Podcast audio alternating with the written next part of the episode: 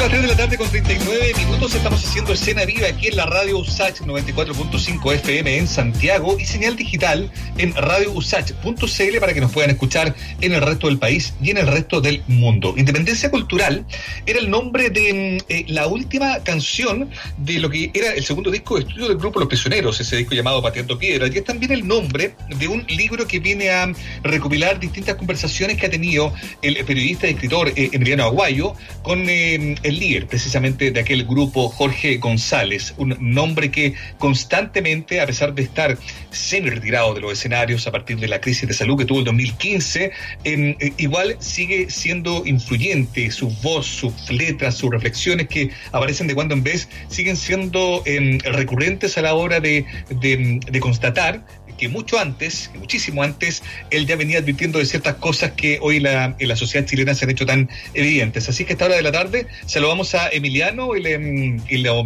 recibimos acá en Escena Vía. Emiliano, ¿cómo te va? Hola, buenas tardes Mauricio. Hola Muriel. Eh, gracias por Hola Emiliano. ¿Qué tal?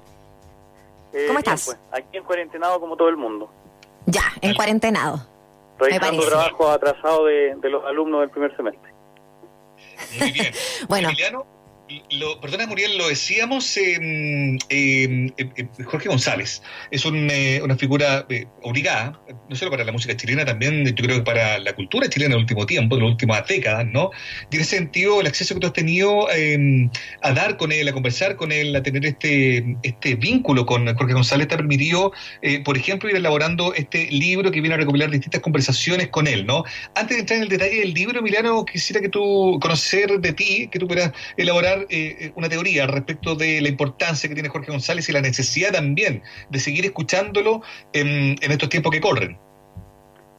Eh, sí, yo el, el 2004 tuve la suerte de, entrevistarlo eh, en extenso y eso dio como fruto Maldito Subaca, un libro de conversaciones con Jorge González hasta ese momento. luego el Después de ese libro yo lo sigo entrevistando y ahí después podemos hablar de esas entrevistas que hacen en Independencia Cultural. Yo ya en Maldito mm. Sudaca eh, escribo lo que pareció una herejía para el periodismo de la época, especialmente periodismo musical.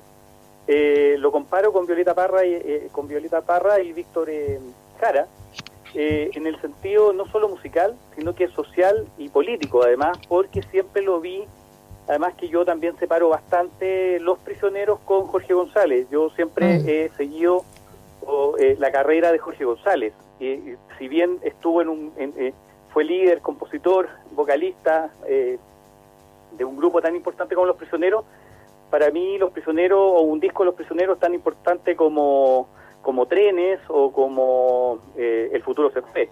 Entonces, primero, yo nunca he hecho una diferencia, yo sigo al compositor, no sigo a la, a la banda, por lo tanto, nunca se me terminó la banda, eh, sino que Jorge González estuvo haciendo música hasta el 2015, incluso después aparece Manchitas, pero entonces primero eh, yo eh, me preocupo del compositor, no de la banda, y segundo, siempre lo vi con esto que iba, escapaba a lo musical, sino que se entraba en, lo social y en lo político de, la, de la cultura popular chilena. Y, tanto así que en el último estallido, conversación contingente que tenemos para Independencia Cultural, sus canciones, las de Violeta Parra y las de Víctor Jara, fueron de las más escuchadas en la calle o también escritas en, los grafitis de, de las murallas. Entonces, eh, ese es el valor que yo le he entregado a Jorge González. Eh, desde Maldito Suaca. Luego otros lo han repetido o lo han dicho, algunos citando no la fuente, pero eh, yo recuerdo y eh, que en ese momento eso era como una herejía. Si, si tú lo decías, eso eras un fanático, no, no eras un periodista.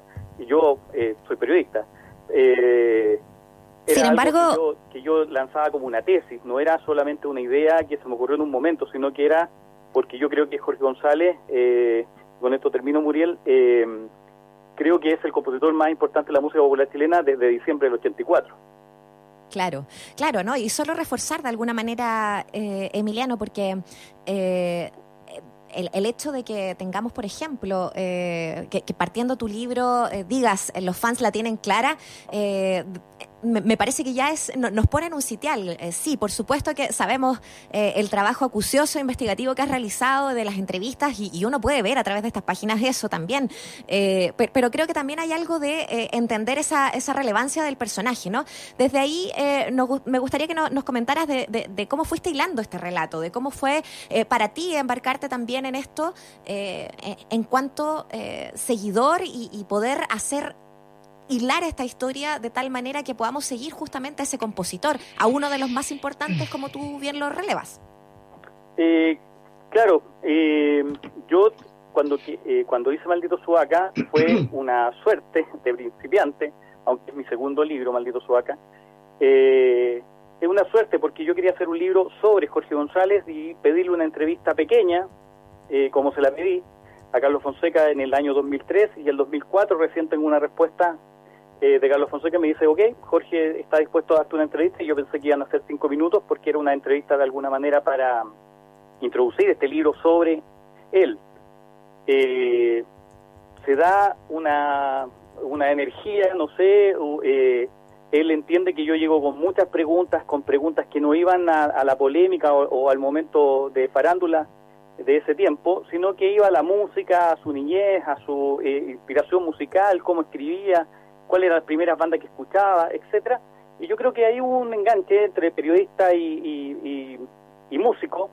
Y él me dice, mira, eh, si quieres terminemos todo ese cuestionario que tenéis, porque en realidad era bastante extenso. Yo quería llegar con un buen cuestionario, era Jorge González. Yo, si, si yo me remitía a lo que leía en la prensa, Jorge González eh, de alguna manera me iba a tirar algo por la cabeza si yo me aparecía en su casa. Afortunadamente, la prensa no lo es todo, sino que las personas son diferentes desde los titulares de la prensa, digamos hablando entre periodistas. Emiliano. Eh, y, eh, bueno, sí, Mauricio. Estamos hablando con Emiliano Aguayo, él em, es un periodista, escritor chileno que ha tenido, como bien estaba explicando, eh, una, un importante vínculo con Jorge González desde muy temprano en distintas publicaciones.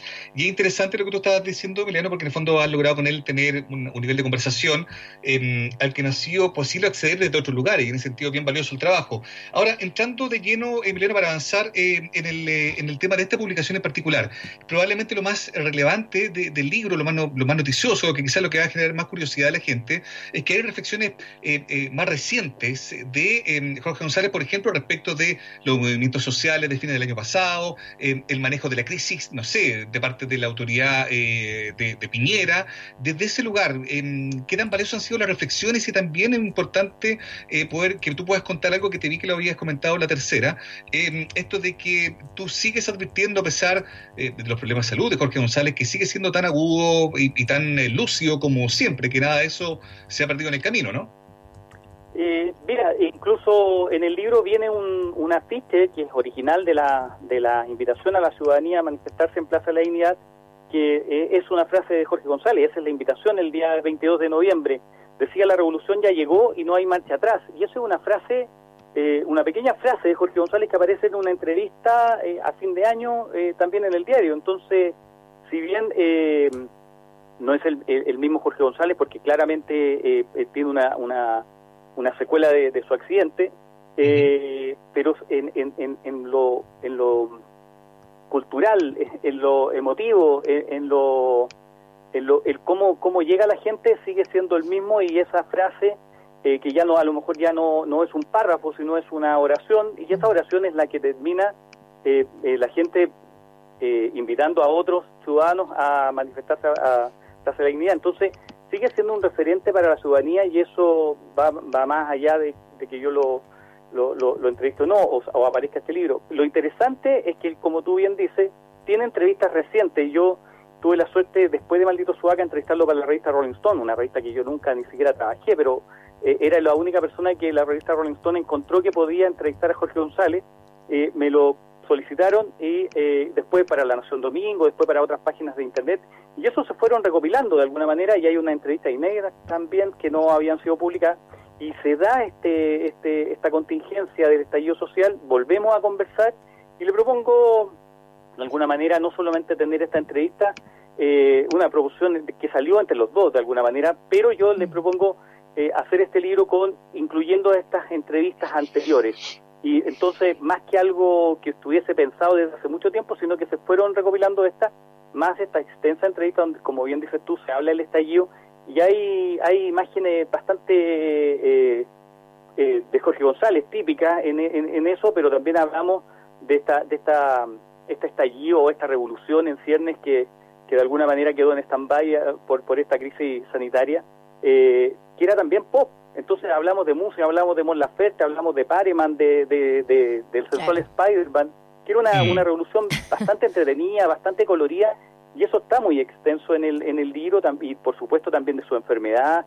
y de, lo, de los premios, de, de, todo lo que ha pasado en el último tiempo. Creo que al menos yo quedé bastante conforme de una revisión bastante completa desde la última vez que no nos veíamos y la última entrevista había sido el 2014.